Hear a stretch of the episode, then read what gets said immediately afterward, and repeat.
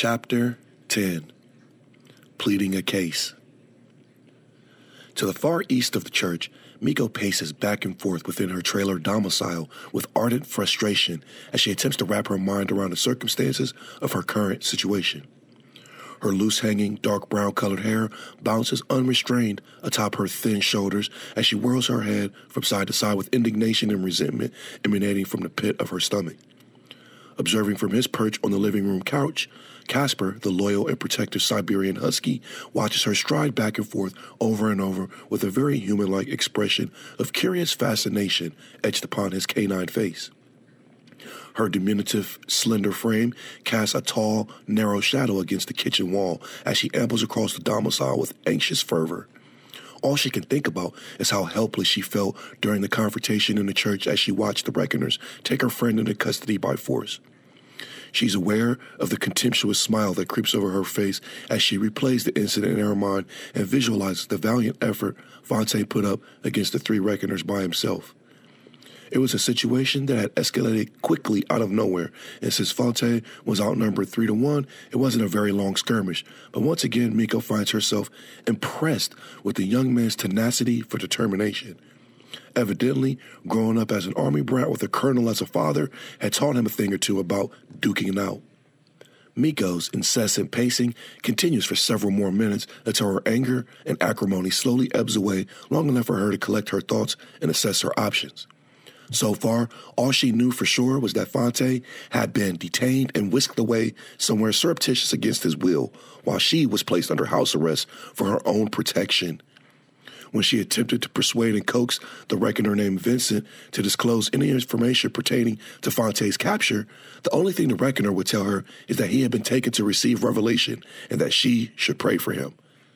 She had no idea what that was supposed to mean, but she was pretty sure whatever revelations Vincent believed Fonte was supposed to be receiving, they probably weren't going to be revelations he'd like.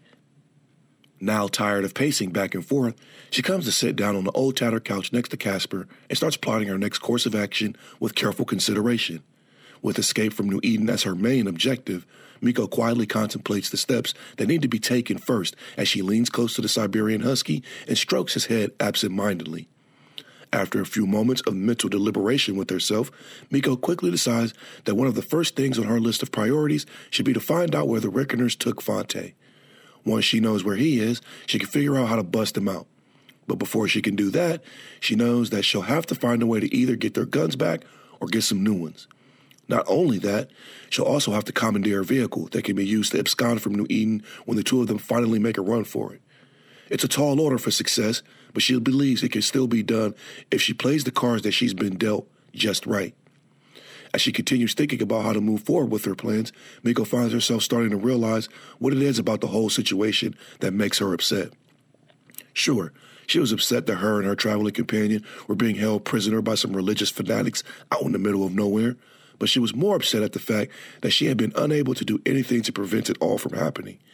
She hadn't been able to de escalate the situation before it came to a full out brawl. She was unable to render any assistance during the melee for fear of meeting the same fate as Fonte, which would do neither of them any good.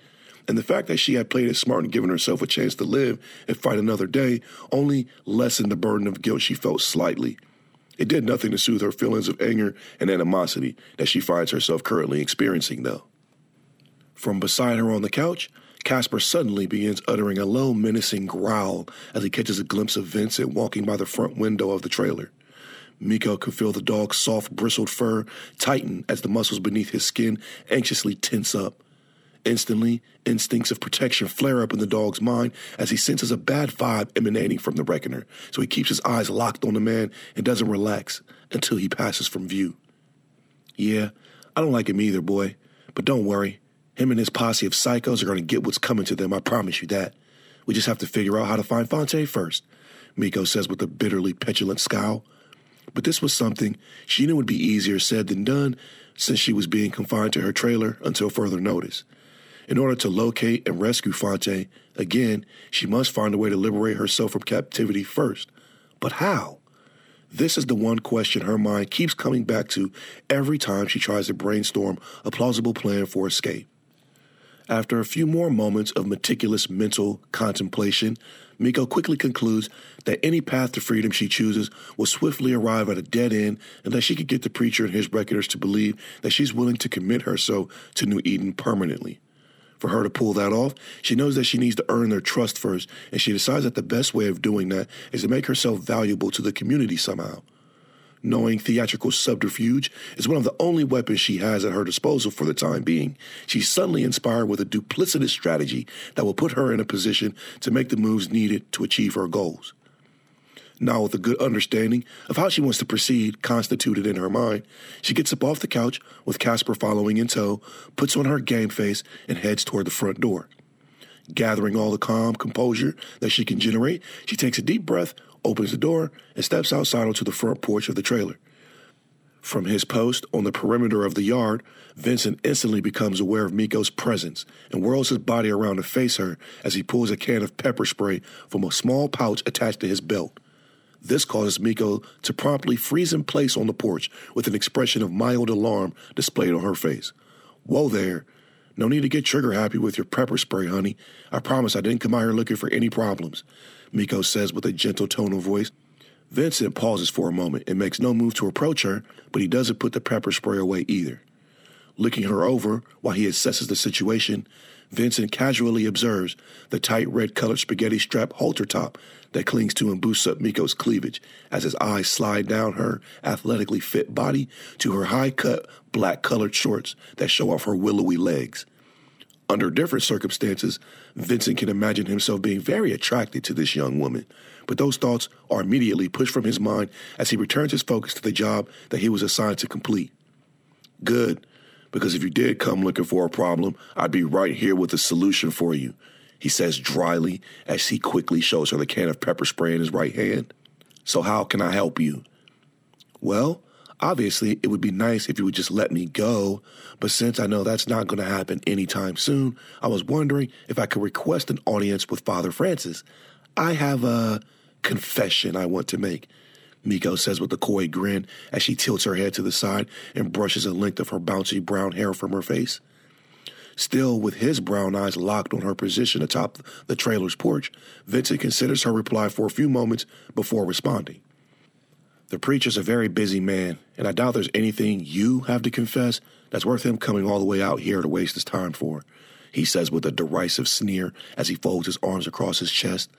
Ignoring the condescension in his response, Miko keeps pressing the issue in hopes of swaying the reckoner into seeing the merit of her request. What other choice does she have?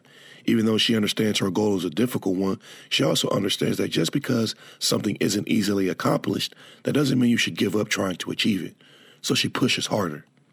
Look, I know you're just trying to do your job, but I really need to talk to the preacher. I think my confession will help clear up any misunderstandings he has so he can put his mind at ease. She says with a disarmingly cute smile that she hopes will make him more receptive to what she's saying. After a few moments of mulling over her request, Vincent responds, Okay, I'll see what I can do he says with less condescension now, but still a hint of contempt as he finally puts the pepper spray back into the pouch on his belt. But no promises. Like I said, the preacher's a very busy man. It's not easy running a town, you know. Oh, my God, thank you so much. You are a lifesaver, Miko says with genuine glee. And to be honest, it doesn't even have to be the preacher who comes to meet with me if he's that busy. It just needs to be somebody who has the authority to negotiate this situation I'm in. I'll talk to any of the caretakers around here. Like I said, I'll see what I can do. But for now, I'm going to have to ask you to go back inside your trailer and sit tight. If anyone's available to come speak with you, I'll let you know. But until then, please remain indoors. He says with a tone of dry authority that makes Miko's blood boil with internal rage that she's careful to not let show on her face. Now forced to resign herself to the reality of her situation again, Miko solemnly nods her head, then turns away and returns to her trailer with Casper behind her as Vincent goes back to his guard duties outside. Once they're back inside the trailer, Miko can't help but crack a smile as Casper looks up at her with a very human expression of befuddlement. Don't worry, boy, we'll get it figured out. That could have gone a lot worse than it did, so that's one thing on the bright side. Now we just have to wait and see. And wait to see, they did. Without much to do in the trailer, Miko does her best to occupy her time while she waits out her request. Since there were a few books and magazines in the trailer, she's able to keep her mind busy for a little while by simply perusing through their pages and delving into the content. But after an hour or two, this quickly loses its entertainment value, so she ends up just laying on the couch and losing herself in thought. Thoughts of finding a way out of this place, thoughts of the so called rapture that caused everyone to vanish and create this crazy situation in the first place and thoughts of her father all flood her mind like a tsunami. It was the thoughts of her father that kept her mind occupied the most surprisingly. With everything that's happened, she hadn't had a lot of downtime to think about her father after his death since she had always been on the run. Utterly consumed by the need to survive, she had hardly found any time to grieve her loss as she stayed on the move constantly, living in fear of this terrible, horrible new world. But now, with the recent turn of events that has afflicted her situation, she suddenly finds herself dealing with all these feelings as everything catches up to her all at once. It wouldn't be until almost dusk when Vincent was delivering her dinner, which was roasted chicken, cornbread, green beans, a baked potato, and a salad with all the trimmings, that Miko finally received the visit she had been hoping and waiting for all day. When the sudden knock on the door finally comes, it startles Miko out of her trance of deep contemplation as Casper begins barking profusely in alarm.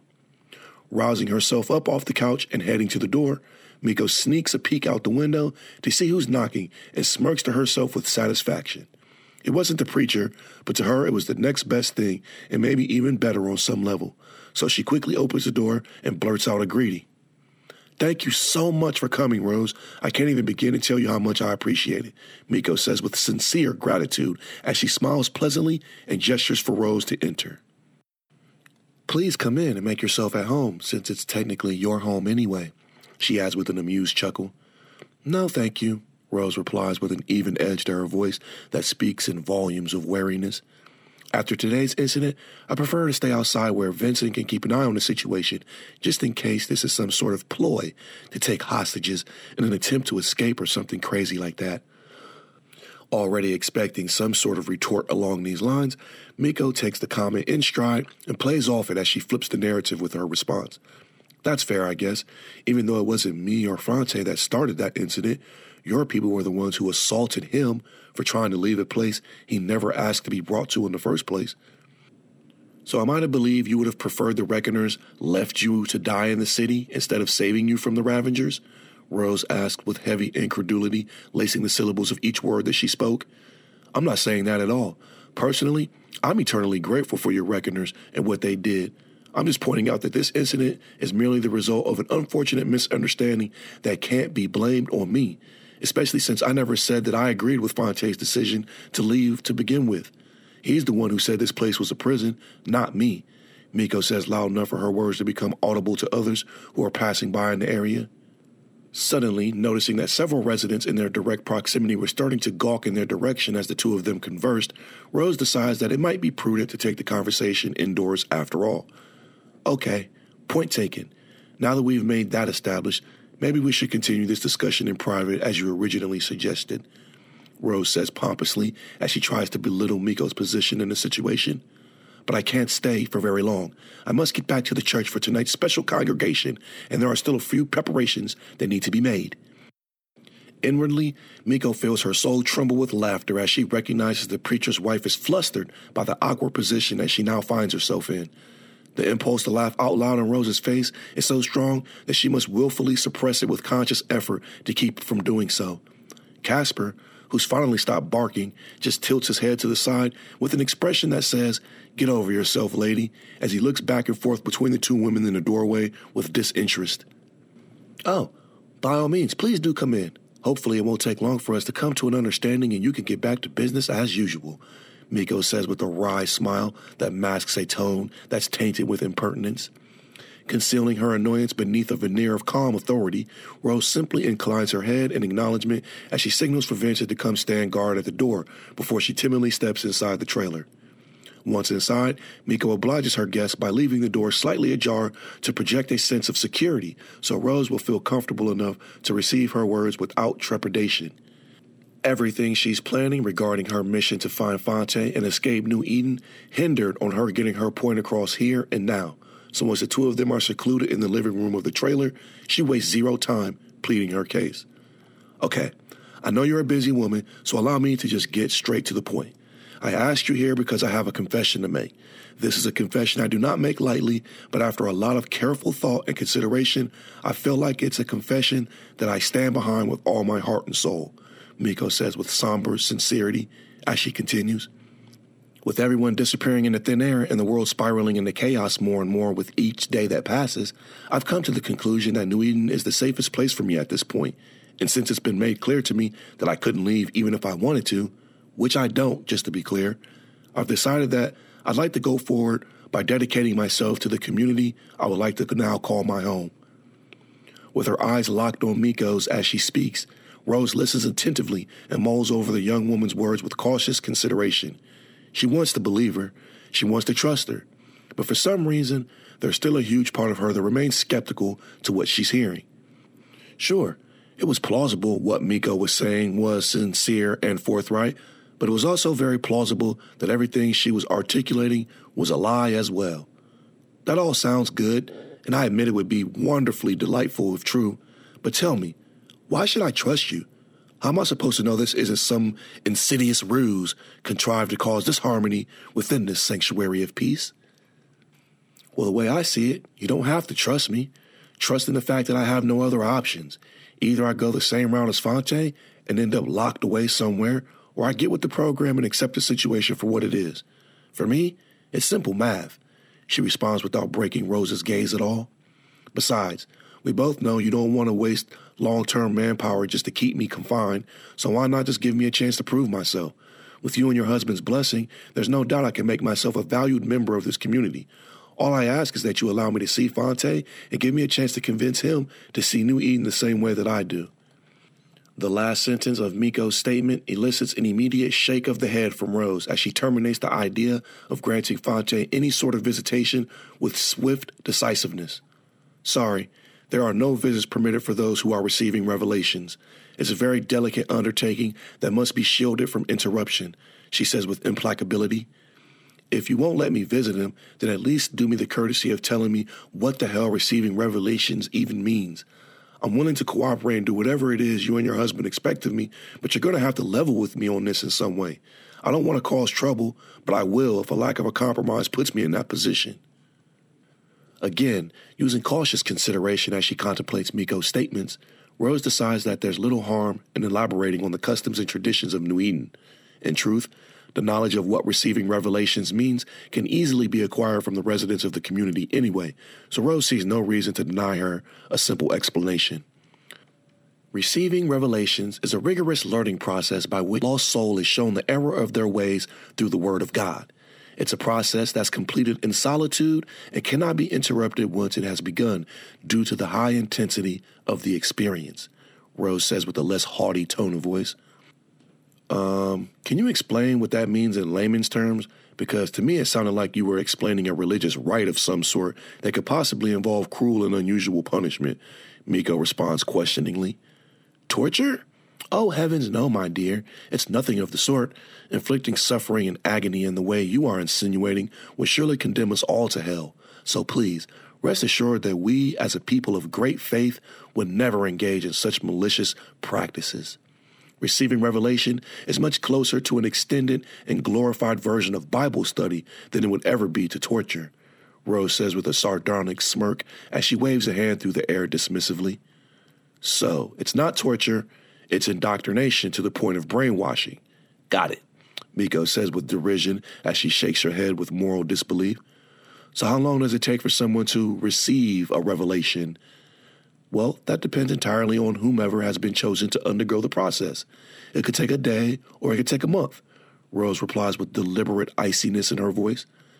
Miko must make a conscious effort to keep her jaw from hitting the ground with absolute bafflement as she tries to wrap her mind around Rose's response. You're joking, right? This only draws an expression of clear impatience from Rose as she makes her reply immediately. This is probably a good time for me to say that the tone you're taking isn't going a long way toward persuading me to sway my support of your confinement. You said you can provide value to this community. If that's so, then I would prefer we focus on that since determining your value was the only reason I decided to meet with you today. Rose says with civil curtness. Understanding this was a crucial part of the conversation that would determine the outcome of her immediate situation, Miko decides to abandon her push for visitation with Fonte and focuses on trying to steer the conversation back in her favor. Well, since you ask, there are plenty of ways I can provide value here. Before the world became one big ghost town, I was on my way to, to becoming a registered nurse. I know you guys have an infirmary with plenty of orderlies already, but I'm sure that you're also short staffed on people with actual medical training to help those orderlies. So, the way I see it, if you let me, I could definitely help to improve the level of medical care received by the residents here at New Eden, which should be enough of a contribution to the community that you understand my commitment is real, Miko says with confident certainty. To this, Rose seems unmoved as she restrains herself from expressing an eye roll of exasperation beyond all comprehension.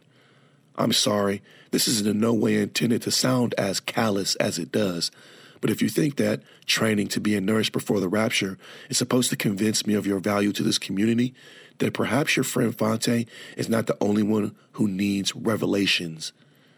Feeling the cold, icy edge of Rose's words cut into her with brutal viciousness despite her calm demeanor, Miko does her best to keep her emotions under control as she continues her appeal for citizenship. Well, don't get me wrong, I could do way more than that for sure.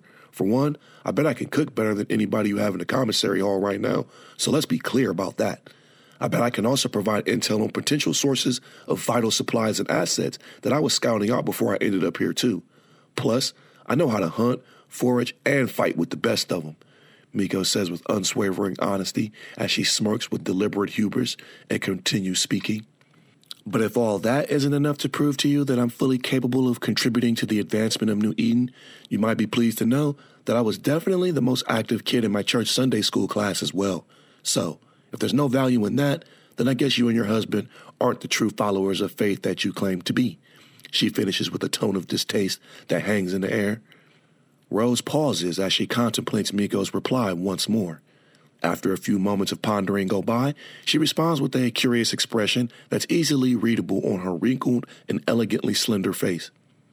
What kind of supplies could you possibly offer to us that could be of use? As you can see, we're very self sufficient in much that we do, and we're quite capable of obtaining our own supplies as well.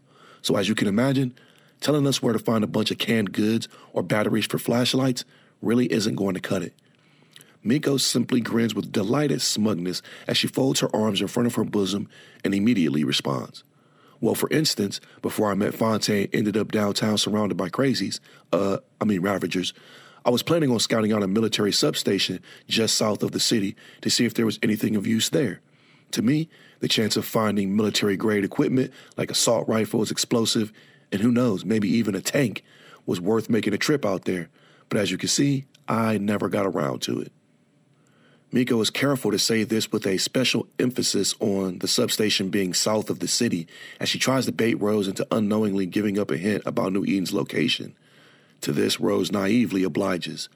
Hmm, that's indeed something we might be interested in, and with it being located toward the city's south end, it should be within reasonable distance to check out if we haven't already come across it ourselves over the years she says with genuine interest as she thinks of the possible implications of finding a military arsenal that they could use to replenish their own dwindling armory. With her interest piqued now, Rose continues her probe into Miko's possible usefulness. Is this the only intel you have to offer? She asks with cool indifference lacing the undertones of her voice. Believe me, this treat has a ton of fruit on it, but I'm not foolish enough to give it away for nothing. The intel I just gave you is meant to be a gesture of goodwill on my part to show that I can be trusted and a valuable member of this community.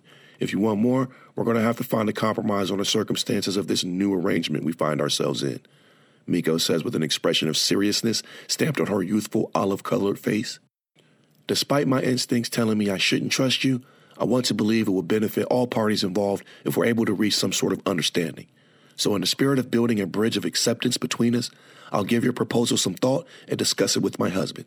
I can't make any promises, but as long as you're making efforts to cooperate with our doctrines, I'm sure we'll be able to find some way to accommodate everyone on both sides of this. Rose says with the icy edge of her voice much duller now. Miko decides now isn't the best time to continue pressing her luck with any more snarky comments, even though she could feel half a dozen of them on the edge of her tongue. She wants to lunge at the woman and strangle her for keeping her hair locked up, but since she knows that course of action will get her nowhere, she stifles the desire and elects to take Rose's response as a win for her cause. She may not have gotten everything she wanted, but she managed to get Rose at least to consider her request to become a resident, and that was a small but very crucial step in the right direction as far as she was concerned. Thank you so much, Rose. I know neither of us really trust each other, and I know this whole situation has put you and your husband in a tough position, so I appreciate that you're willing to even consider what I'm asking. I'm not here to start problems or cause trouble, so I'll do whatever you guys ask me to do, and I'll cooperate with any doctrines that you choose. Just give me a chance. That's all I'm asking. Miko says with the best voice of endearment she can summon under the circumstances. She wasn't sure if she was as convincing as it sounded to her, but she supposed it didn't matter since the conversation was out of close now. We shall see. Rose responds with a complimentary smile as she makes her way back toward the door. Just put your faith in the Lord, and everything will work out for the best, I'm sure. With that said, Rose exits the trailer with a quick wave and another hollow smile. Returning the smile with mock flattery as the preacher's wife departs, Miko waits until the door is completely shut before dropping her facade of phoniness with an exasperated groan. Even Casper utters a slight sigh to himself as he casually strides back to the couch and hops atop the seat closest to the door. I don't know why you're laying down. I'm the one that had to deal with the old hag, Miko says to her canine companion as she throws a snobby smirk in his direction and starts walking towards the bathroom for a shower. As if to confirm his exhaustion with the situation, Casper offers a simple yawn in response and goes right back to laying down. Miko just shakes her head and laughs.